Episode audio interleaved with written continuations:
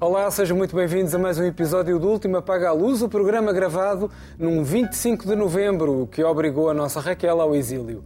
Estou a brincar. Vamos já avançar para as notícias da semana e para isso tenho comigo os melhores especialistas, o jornalista Joaquim Vieira, o especialista em comunicação Rodrigo Moita de Deus, a escritora Inês Pedrosa e desta vez via Skype, mas não exilada, a historiadora Raquel Varela. Hoje começamos em modo extra-extra, dedicado à imigração ilegal e aos direitos humanos.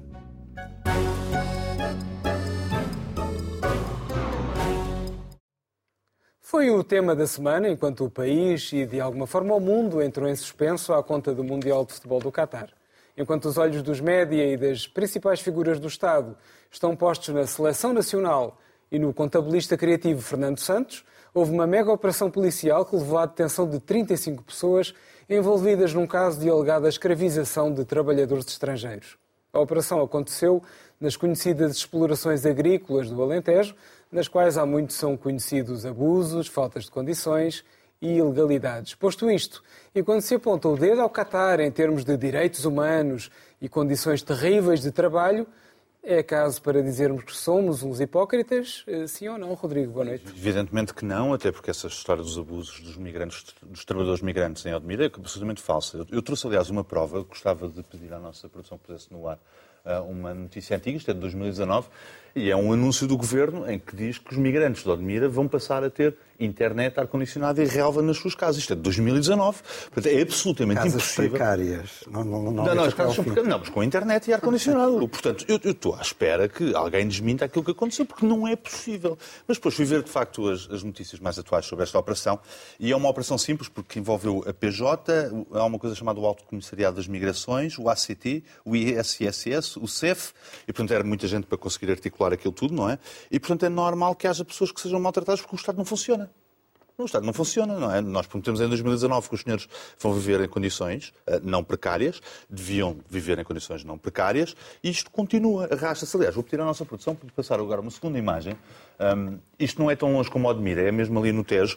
Estes senhores são imigrantes ilegais, seguramente, estão ali a fazer a apanha da ameijoa no Tejo, isto é todos os dias de manhã, sendo que a apanha da ameijoa no Tejo é ilegal, é proibido, e os senhores, ao que parece, também não são, aliás, porque já saíram vários casos também de escravatura ilegal, uh, estão aqui mesmo ao pé de, pronto, entre a Expo e o Montijo. Está ali para toda a gente ver.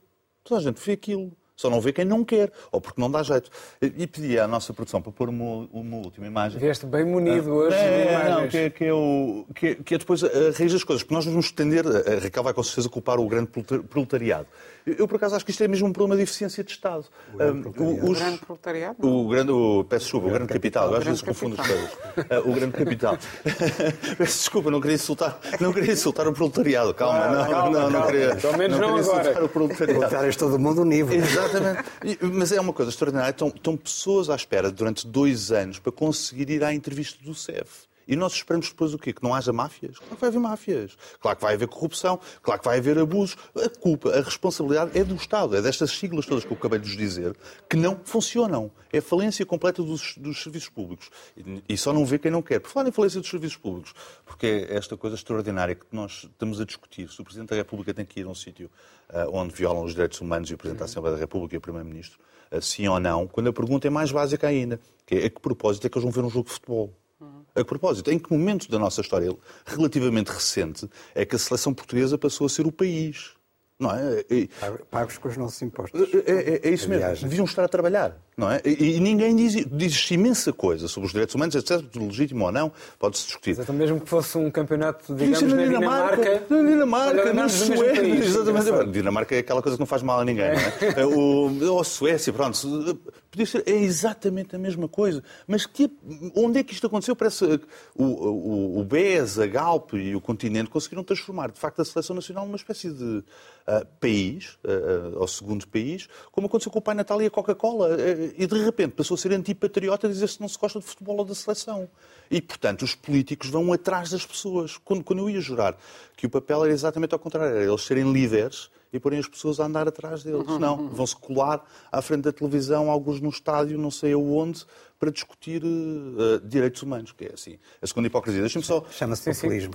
É, é, é, e, não é do bom, e não é do bom, e não é do bom, é mesmo, é, é mesmo, é falência do, do Estado mesmo. Deixa-me só dar mais uma nota sobre o Qatar. O, o Qatar discute-se muito a questão dos, dos, jogos de futebol e, do, e, da corrupção, etc. Só uma nota. O Qatar esteve sob embargo da Arábia Saudita, dos aliados da Arábia Saudita, durante, julgo eu, quase dois anos. Três anos, não Três anos? Foi três, três anos, uma boa. Não são bem aliados, eles não oh, um despica. É, não, Mas o Arábia Saudita e os seus aliados. Sim, uniram-se para, para bloquear sim, sim. o Qatar. Os Emirados, o Egito... E o, ah, sim, sim. Ah, e o okay, Qatar tem um problema gravíssimo, mais do que a sua necessidade de se promover ou promover as suas finanças e os seus negócios, tem um problema enorme que é promover a sua própria soberania em relação à Arábia Saudita, como há alguns outros países na zona. Ah, e, portanto, isto mais não é ah, do que uma tentativa de demonstração da sua independência e autodeterminação. Um, Pois podemos discutir tudo o resto. Mas, mas, no final do dia é exatamente isso. Ao menos vamos tratar as coisas pelos termos certos. Ah, há um problema gravíssimo de soberania ou de afirmação de soberania no Qatar e por isso é que eles estão a fazer este conjunto de eventos internacionais, porque acham que é assim que vão resolver as coisas. Muito bem. Inês. Boa noite. Uh, pois faço minhas quase todas as palavras do Rodrigo. Não é inédito, mas nem sempre acontece. mas também não é assim tão frequente. Não é assim tão frequente.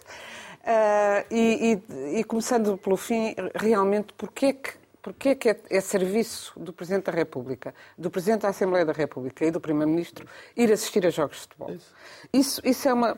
E, e, a razão é porque é, é a mesma razão pela qual, quando se vai votar isso, que também é outra coisa ridícula na Assembleia, o partido de extrema-direita se abstém, porque de populismo percebem eles e percebem que ir contra o futebol também não, não lhes convém, embora estejam contra todos os governos, e este em particular, mas aí já eh, há um, há uma grande, há um grande respeitinho pelo futebol. Mas também se pode perguntar porque é que tanto tempo de emissão nas televisões, incluindo, desculpem lá, mas a pública, que uh, serve para, uh, supostamente, dar, mais, dar outra informação e mais educação ao povo, porque é que nós hoje temos um programa de 34 minutos em vez de termos o tempo habitual, que é para haver mais tempo para falar de futebol que nos últimos dias. A gente liga às televisões de, de, informação e as notícias são sempre e só o futebol e as outras coisas que acontecem, como por exemplo uma super mega operação eh, eh especial. Eu por acaso até cheguei a pensar fazer a, a Rodrigo, não com os gráficos, uhum. mas contar os minutos dedicados à mega operação de, de, de, desmontagem da rede de tráfico humano e ao futebol. O que é que é mais importante, sendo que em todos os canais foi mais importante o futebol, como é evidente. Uh, ligando as duas coisas, de facto, uh, o Qatar pode ter todas, claro, quer-se afirmar, etc., mas é um sítio como os seus vizinhos também, a Arábia Saudita, etc., onde as mulheres não têm direitos. Uh, e, uh, portanto, para, além, do, além da questão dos, dos imigrantes e, do, e de terem, uh, supostamente, uh, não sei não sei até se não serão mais ou se serão. Pois os números, os números não são, são desfiáveis, mas uhum. fala-se em 6.500 pessoas que terão morrido por, em, em, a construir aqueles estádios por os fazerem à pressa e sem condições e, sem, e também sem salários. Ah, e, entretanto, o Qatar diz que já alterou as condições que não existiam de trabalho, que agora há jornadas diárias de 10 horas de trabalho e um salário mínimo, e, portanto, isto já é uma grande coisa. Uh, mas, independentemente disto, são sítios onde as mulheres, e agora o Irão tem-nos mostrado bem Uh, o que, o que como, como, ainda são desconsideradas, como metade da população do, do, mundo é desconsiderada e não tem direitos, não tem autonomia, não tem. Uh, não, não podem fazer nada sem a autorização de um homem hoje ainda, e no, no grande tecnologicamente evoluído Qatar também é assim. Uh, e eu acho que a questão, e eu sublinho uh, o que o Rodrigo disse em relação às instituições, em, em, em particular em relação ao CEF, tenho aqui falado muitas vezes, temos aqui falado muitas vezes, o CEF estava em reestruturação, ia ser outra coisa, nunca mais se ouviu falar disso.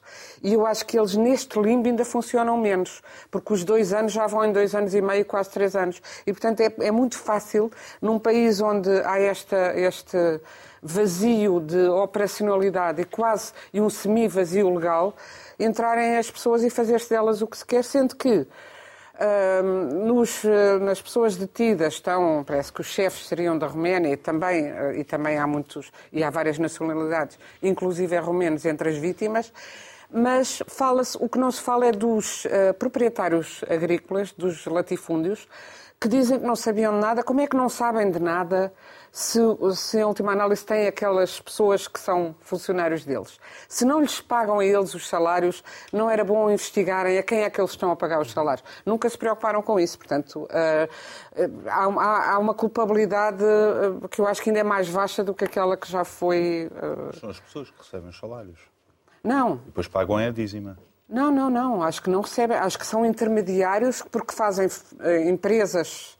Pagam à empresa que tem, que põe lá X trabalhadores. Ah, trabalho, trabalho e, portanto, tanto quanto eu percebi, aliás, há uma solicitadora também entre os detidos que fazia empresas falsas e uma portuguesa ali ao lado. É, e, e, isto passa-se debaixo do, dos olhos da população, que muitas vezes e que provavelmente nem desconfiavam de nada. Eu vi na televisão, penso que fomos vendo as reportagens, então eh, havia uma cabeleireira a dizer: Não, mas a, a solicitadora é muito minha amiga, vamos para o café todos os dias, é muito boa pessoa. E, e nós não nos apercebemos que são muito boas pessoas e uh, cidadãos que parecem muito uh, simpáticos, afáveis, cordiais e, e normais, que podem ou pactuar ou ajudar e que se calhar nem têm a noção, e que muitas vezes nem têm a noção, têm só a noção que estão a fazer pela vida. E que é o que também tem a ver com uma falha de educação, falha noutro sistema português, que é o, o sistema de educação e dos valores mínimos de cidadania. Muito bem. Raquel, vamos fundir estas duas realidades, que no fundo têm muito a ver com a dignidade das pessoas. Olá, boa noite a todos aqui de Budapeste, onde eu estou numa conferência justamente sobre trabalho, uma conferência internacional onde realmente nós temos a oportunidade de aprender muito.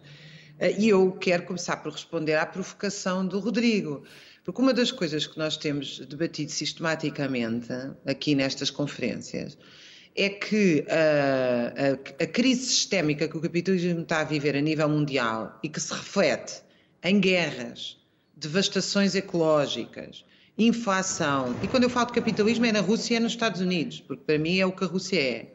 Em um confronto crescente entre os Estados e uma intensificação brutal da exploração da força de trabalho à escala mundial. Eu não acho que o que aconteceu em Odmira seja um epifenómeno. Nem acho que o Estado português e as empresas não tenham nada a ver com isto e é um problema de fiscalização só do CEF. Porque não é. O que nós temos, aliás, Odmira há, em 2019, se não me falha a memória, nós, eu uh, trouxe isto aqui como gordo ao programa, se, se, não me falha a memória, o governo aprovou a legalidade de enfiar os trabalhadores em contentores exíguos. Fez uma portaria para isso mesmo. Portanto, isto é, é, a ponta do iceberg mais degradante, porque nós estamos a falar de condições análogas à escravidão, mas essas condições análogas à escravidão existem num país onde se está a generalizar a chinesização. Eh, nós, felizmente, não se apedrejam mulheres em Portugal, nem normalmente os trabalhadores uh, são, uh, andam aí acorrentados. Mas nós temos situações de degradação uh, laboral que se têm expandido, evidentemente. A greve anunciada da TAP é porque se quer retirar, inclusive, o direito à amamentação como existia, das mulheres, da, do pessoal de cabine e voo, é porque se quer fazer cortes de salários que vão até 1.200 euros e é porque se quer impor no novo contrato coletivo de trabalho que eles podem ser contactados 24 horas por dia, incluindo folgas e férias. Se vocês pegarem nos enfermeiros, neste momento em Portugal, mais de metade dos enfermeiros trabalham de 55 a 70 horas. Um motorista de rodoviária em Portugal sai de casa às 5 da manhã e volta às 10 da noite. Nem 8 horas está em casa, quanto mais 8 horas a dormir. Depois dizem-me assim, ah, no Qatar é pior. Evidentemente, no Qatar é pior, mas é, é, é, nós, nós temos que parar de. Porque eu acho que realmente a simpatia humanitária que existiu no Ocidente em relação ao Qatar é muito bem-vinda. É muito bem-vinda porque em qualquer país onde não haja respeito pelos direitos humanos nós devemos lutar contra. Agora, é, é, é evidente que isto reflete muito mais divisões geopolíticas, uh, porque o Qatar é um tradicional apoiante do Irão, agora finalmente Durante anos teve a Al Jazeera, que era muito incómoda, agora parece que está mais próximo da Arábia Saudita. é evidente que isto inclui disputas, muitas das quais são geopolíticas e eu não as conheço, está, está, longe de ser a minha área, mas de repente há um sururu mundial com os direitos humanos no Catar. Quando nós sabemos que as, a exploração das condições de trabalho à escala mundial em N países é cada vez pior e as, as, as, empresas ocidentais são os primeiros beneficiários disto e, portanto, deixemos-nos de hipocrisia. Rodrigo está a dizer, que, é não, que foi... Rodrigo está a dizer que não com a cabeça, Raquel, quem é que só para dar essa nota. Desculpa, quem é que foi construir quem é que foi construir uh, estádios de futebol no Catar? O Qatar, o é uma gasomonarquia, como lhe chamam o mundo diplomático e bem. Obviamente não tem capacidade de construir nem um quiosque, me perdoem a expressão. Quem que está a construir estádios que exigem uma maquinaria pesada, uma tecnologia pesada, uma engenharia pesada, são também empresas ocidentais, portanto, eh, que, que não têm problema nenhum em explorar a mão de obra imigrante onde quer que ela esteja.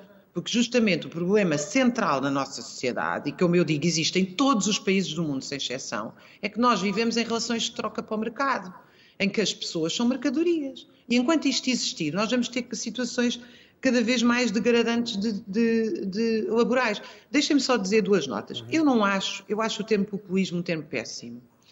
Eh, porque, de facto, o que nós estamos a falar é de demagogia, porque eh, isso eu concordo inteiramente com o Rodrigo e com a Inês. É indecente, eh, neste país, de repente, pensar-se que toda a gente tem que jogar futebol e que a seleção representa Portugal, ou que sequer nós temos que representar, ou que nós, os cidadãos, temos que ser representados debaixo de uma bandeira. Quer dizer, um, o que nós, nós precisávamos de líderes populares e não temos. O que nós temos é demagogia, de ir atrás de votos, de facto, e isso é, não é minimamente educativo para a população. Até porque há uma, há uma franja da população, felizmente quanto a mim, cada vez maior, que, gostando de futebol, está cansada, para não dizer farta, da completa uh, futebolomania patológica que nós temos. Eu, olha, eu gosto muito de fazer stand-up paddle não me imagino a ver cinco programas por, por, em cinco televisões de stand-up paddle e toda a gente a fazer stand-up paddle e toda a gente a parar o país para ver stand-up paddle. Quer dizer, é, é uma comparação uh, caricatural, mas que eu espero que uh, uh, sirva para trazer bom senso e para se perceber que isto é um completo exagero. E a minha última nota é sobre os números. Eu acho que o número de trabalhadores mortos no mundo por condições laborais é muito maior do que aquele que aparece nas estatísticas. Porque as pessoas, quando morrem por doenças que são evitáveis, quando morrem de má alimentação, quando morrem de casas frias, etc., isso tudo tem a ver com as condições de trabalho. Agora, nós não podemos martelar os números. Eh, este número dos 6.500 que apareceu em toda a imprensa é um número lançado pelo Guardian, que nunca foi verificada a metodologia em lado nenhum.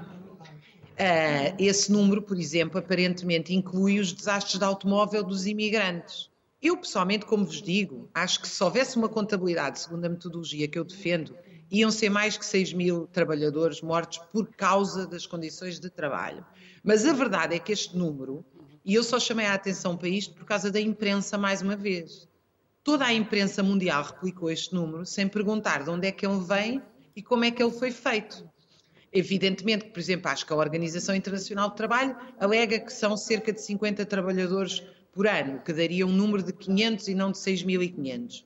Eu teria outra metodologia, mas é só para dizer que nós, quando contestamos tanto a forma como a imprensa aborda as coisas, devemos ser sérios e, e, contra, neste caso, contra mim falo, porque eu acho que o número é um número escandaloso e ainda bem que se falou do assunto. Embora escandaloso ou não, nós devemos ser sérios nos números e a imprensa tem que ter mais cuidado com eles. Vamos falar em imprensa, Joaquim. Bom, é preciso que se diga que as pessoas gostam de futebol e eh, provas como esta têm audiências absolutamente esmagadoras. Portanto, estarmos a dizer que há exagero porque se calhar se devia dar outras coisas nas televisões, eu até acho que devia haver mais diversidade, mas agora temos que reconhecer uma coisa. Dizer que, que isto não tem audiência, que as pessoas não querem ver, é tapar o sol com a peneira. Esta é a realidade. E, e as pessoas estão-se nas tintas para os direitos humanos no Catar. As, as pessoas Vou fazer como o Marcelo disse, esqueçamos os direitos humanos, agora queremos é ver um bom jogo de futebol na televisão. Mas olha lá, achas que esta, além do bom esta jogo, é a realidade. ver Não, 200 esta, debates a seguir esta é a realidade. de 10 horas? Quero. Os debates... Vê, vê as tabelas de audiências. Vê as tabelas de audiências. Uhum. É, isso está aí, está aí. Pronto, todos, todos, todos os dias as, as, audiências são medidas. De facto, é cansativo. Uh, é preciso criar alternativas. Eu fujo de, dos canais de televisão nesta época, mas eu que já, já tive cargos de direção na, numa, numa estação de televisão, na RTP, precisamente, eh, e tenho essa experiência. As pessoas querem ver televisão e querem ver futebol, querem ver tudo o que, que, está relacionado com o futebol. Ao fim do, do ano, dos 20 programas mais vistos de televisão, 19 eram jogos de futebol. Mesmo que seja um jogo casados contra solteiros, as pessoas querem ver isso tem audiências. Mas o jogo é uma coisa, agora uh, debates sobre também, o jogo... Depois é a discussão, tudo o que vem, tudo por arrasto. Uh, não tanto, é evidente que as audiências não são tantas, mas garanto uma coisa, uh, se comparares com o interesse que a questão da operação em relação ao trabalho ilegal no Alentejo poderá suscitar no, nas audiências no público, é, a diferença é absolutamente abissal. Quer dizer, as coisas são, são o que são.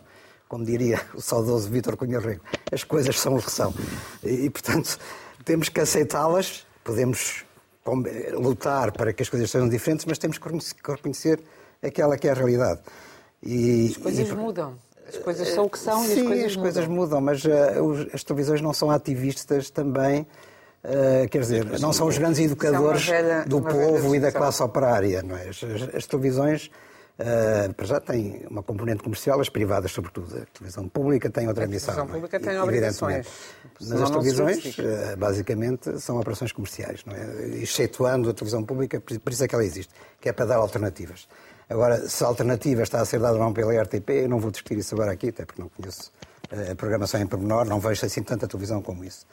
Bom, mas isto é apenas um detalhe. Uh, Deu-se esta circunstância curiosa de, por causa da tal operação no Alentejo, de várias entidades, autoridades, e não, são, não, não foi só uh, o CEF. Não sei. O Rodrigo deu vários ciclos. ACM, ACT, Polícia Judiciária. ISS. Não, a polícia é que fez...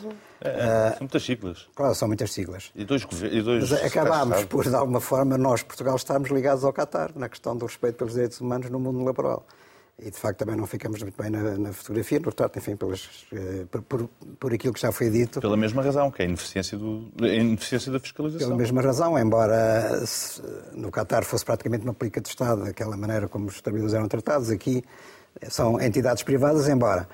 Uh, não, é, é verdade que as entidades públicas provavelmente já sabem disto há muito tempo, não estão de olhos fechados. Simplesmente. Uh, uh, isto dá jeito para o PIB, dá jeito para as exportações, oh, oh, dá jeito para muitas coisas e, portanto, é para combater, mas é para combater devagarinho. Quando é que foi a história de Odemir? Já foi há... 2019? De 2018 2019. Talvez tenha sido há menos tempo, mas pelo menos, no mínimo, já foi há dois anos. Acho que já havia a pandemia e tudo.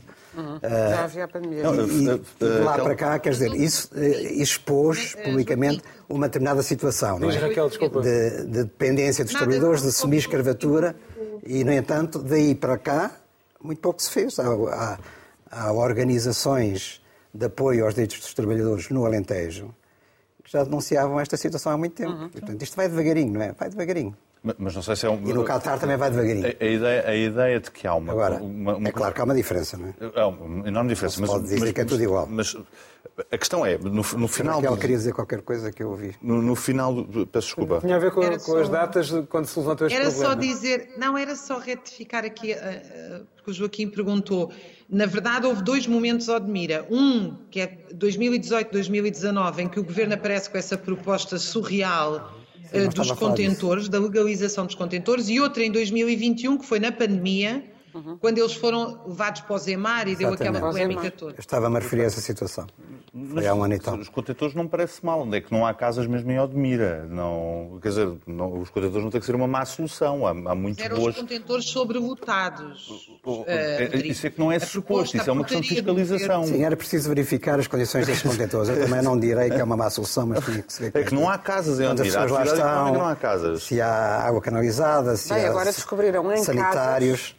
Pessoas, 70 pessoas numa mesma pois, casa, exatamente. com colchões, é incluindo que... na casa de banho. E não é um contentor. E não era um contentor, é uma era casa, de habitação normal. Casa de Portanto, habitação normal. Às vezes a diferença não está no contentor, está de facto nas condições em que as pessoas vivem e são tratadas. E, portanto, estas situações de clandestinidade, eu acho que já que as autoridades portuguesas já podiam ter iniciado o combate há muito tempo. No que respeita à ligação com o Qatar, bem, eu já disse aqui a semana passada, citei esta questão, não é? Eu, eu não percebo porque é que o Presidente da República, o Primeiro-Ministro e o Presidente da Assembleia da República têm que ir os três, não por uma questão diplomática, não há necessidade de reforçar laços diplomáticos com o Qatar, até posso compreender que é preciso dialogar com regimes mais ou menos autocráticos, não é só com, com democracias, evidentemente, porque há que defender o interesse do Estado, mas não vejo a necessidade de defender o interesse do Estado nesta situação. Uh, a maior parte dos dirigentes europeus uh, com equipas, de países com equipas uh, no Mundial, não vão estar presentes. A própria Presidente da Comissão Europeia não vai estar presente e é por uma atitude clara de condenação da situação no que respeita aos direitos humanos, no que respeita à questão LGBT, que a homossexualidade é proibida, e no que respeita aos direitos das mulheres, ajuda... no que respeita aos direitos dos trabalhadores. E a FIFA ajuda a, essa, a essa, a essa censura também, da agora... homossexualidade, porque a FIFA penaliza quem usar uma, uma abraçadeira a favor de, de, das pessoas LGBT. O que é extraordinário. E, no entanto, também há aqui hipocrisia, porque a FIFA não pode vir dizer que estas eh, intervenções fora do, do mundo reservado do futebol não são autorizadas, não são permitidas, pois. porque a FIFA tem posições políticas, tal como a UEFA. Uh, quatro dias depois da invasão da Ucrânia pela Rússia, a Rússia foi uh, interdita uh, sine dia de todas as provas tanto da UEFA como da FIFA. Claro. E, portanto, isto é uma atitude claramente política. política. Eu, eu, acho claro. muito bem. Também Mas, de facto, a FIFA e a UEFA tomam posições políticas. Mas para os LGBT já não pode ser. Também, não é? Exatamente. Mas para defender os direitos e, portanto, LGBT já não pode. Em algumas coisas é possível, noutras não é possível. Portanto, há aqui também um grande desequilíbrio e, e eu acho que é preciso que a FIFA eh, tomasse uma, eh, digamos, assumisse um perfil, de facto, de defesa eh, de, de, do mínimo dos direitos humanos em todas as condições e não apenas nos casos e não noutros. E, portanto, há aqui muita desigualdade e muito desequilíbrio no meio disto tudo. Uh, eu acho que, tudo bem, foi decidido que, que o Qatar organizava o Mundial. É uma decisão contestável até pela forma como foi tomada. Há suspeitas de corrupção muito graves, embora isso não esteja completamente apurado. E, portanto, se nós, se nós tínhamos lá uma seleção, acho bem que a seleção fosse disputar o Mundial, a fase final. Agora, uh, os políticos, se quisessem ver um jogo de futebol sem ser pela televisão, iam pagando do seu próprio bolso e não iam em representação do Estado português, porque isto de facto eu acho que não faz sentido nenhum e realmente aqui é preciso separar as coisas. O António Costa gosta de dizer a ah, justiça, que é da justiça à política, o que é da política. Também se pode dizer ao futebol o que é do futebol, à política o que é da política. Muito bem, aqui estamos então com o nosso tempo catarizado e por isso temos que ir já rapidamente às gordas com as melhores manchetes da semana. E começamos pela Inês, que quer falar sobre violência sobre mulheres. Inês. É que hoje é o dia para a eliminação da violência sobre mulheres e já falámos do Qatar, onde, onde há muita violência sobre as mulheres e o Médio Oriente de uma forma geral, mas também aqui. Uh, e eu sublinho hoje uma entrevista que recomendo muitíssimo a toda a gente, mulheres e homens, em particular aos homens, mas às mulheres também, de um uh, médico da medicina legal e especialista que se especializou em assuntos da violência tem um livro Autópsia ao Machismo, um espanhol, Uh, uma entrevista fantástica uh, onde ele diz não quer apenas fazer boas autópsias de mulheres assassinadas e explica, sobretudo, que o machismo não é uma coisa, não é uns casinhos, não é, ah, são os homens, são, são eles. Não, é uma coisa estrutural e que afeta homens e mulheres e afeta os comportamentos.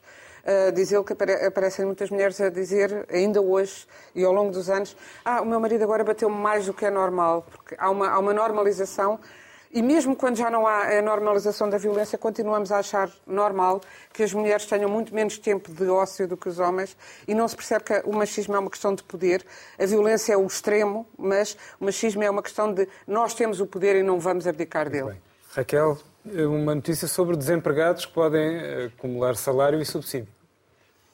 É, quer dizer, isto é um bocadinho mais do mesmo, mas para chamar a atenção para isto.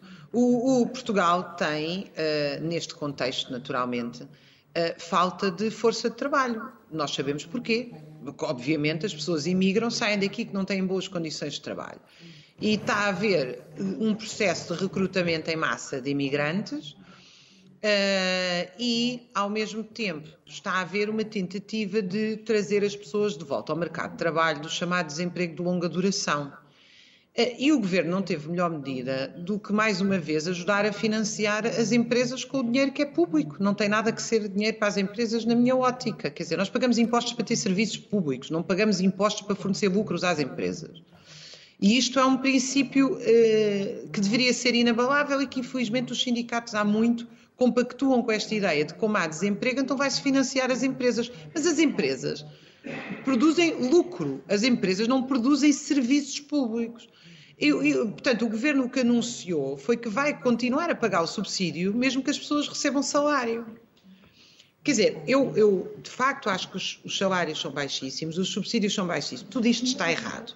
Agora, isto não se resolve agigantando o problema, porque uh, nós já vivemos numa situação de estrangulamento de serviços públicos. É preciso ter coragem para dizer que já não há um Serviço Nacional de Saúde e o serviço privado muito, uh, quanto a mim, bastante pior em termos de serviços. A, a escola pública está numa degradação evidente a olhos vistos e todos os impostos são para pagar um serviço de dívida e ainda se acrescenta mais estas cerejas no bolo em vez de enfrentar o problema com coragem. Não é, eu não acho que seja assim que se enfrenta um problema com coragem. Vamos rapidamente ao Joaquim. Joaquim, uma votação eh, indicando Sim. a Rússia como promotora do terrorismo. No Parlamento Europeu esta semana foi aprovada por esmagadora maioria, 645, 695 deputados a, eurodeputados a favor, em, no universo quase 600. Um, e, portanto, isto é claro que não tem nenhum efeito prático, porque a União Europeia não, não declara países terroristas ou uh, patrocinadores do terrorismo, mas pode ter efeitos porque, uh, a outro nível, porque organizações que a Rússia apoia na invasão da Ucrânia, na agressão à Ucrânia, como por exemplo o Grupo Wagner, ou aqueles, uh, o Exército Checheno, aquele, o Kadyrov, essas organizações, sim, em função de, disto, desta decisão, podem ser consideradas organizações terroristas. e é simbólico, é simbólico esta decisão uh, daquilo que a Europa continua uh, a fazer como o apoio indefetível que é preciso continuar a dar à Ucrânia, país agredido pela Rússia. A guerra continua.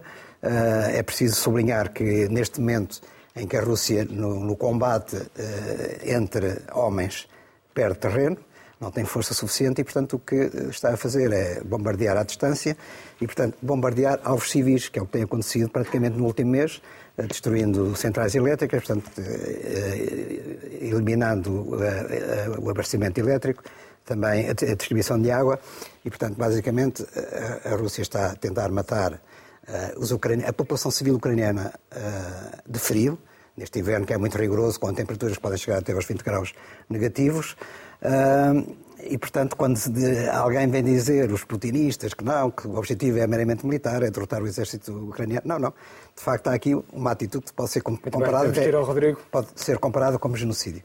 Só sublinhar que o PCP, os dois deputados, eurodeputados do PCP votaram contra esta moção e, portanto, aquilo que se diz que com a nova direção do PCP o partido está a ter uma atitude um bocado diferente em relação à posição da Rússia, não me parece. Uh, continua a ser a mesma. Vamos concluir com o Rodrigo e por falar em Rússia Sim. e alargamento. É um, é, um, é um tema que vai ser bastante importante agora nos próximos meses, porque e, vai ser muito discutido. Uh, António Costa largou esta semana um, um, comentário sobre a questão do alargamento da União Europeia uh, e falou, disse que a União Europeia não tinha condições institucionais, julgo que estou a citar, condições institucionais ou financeiras para o alargamento.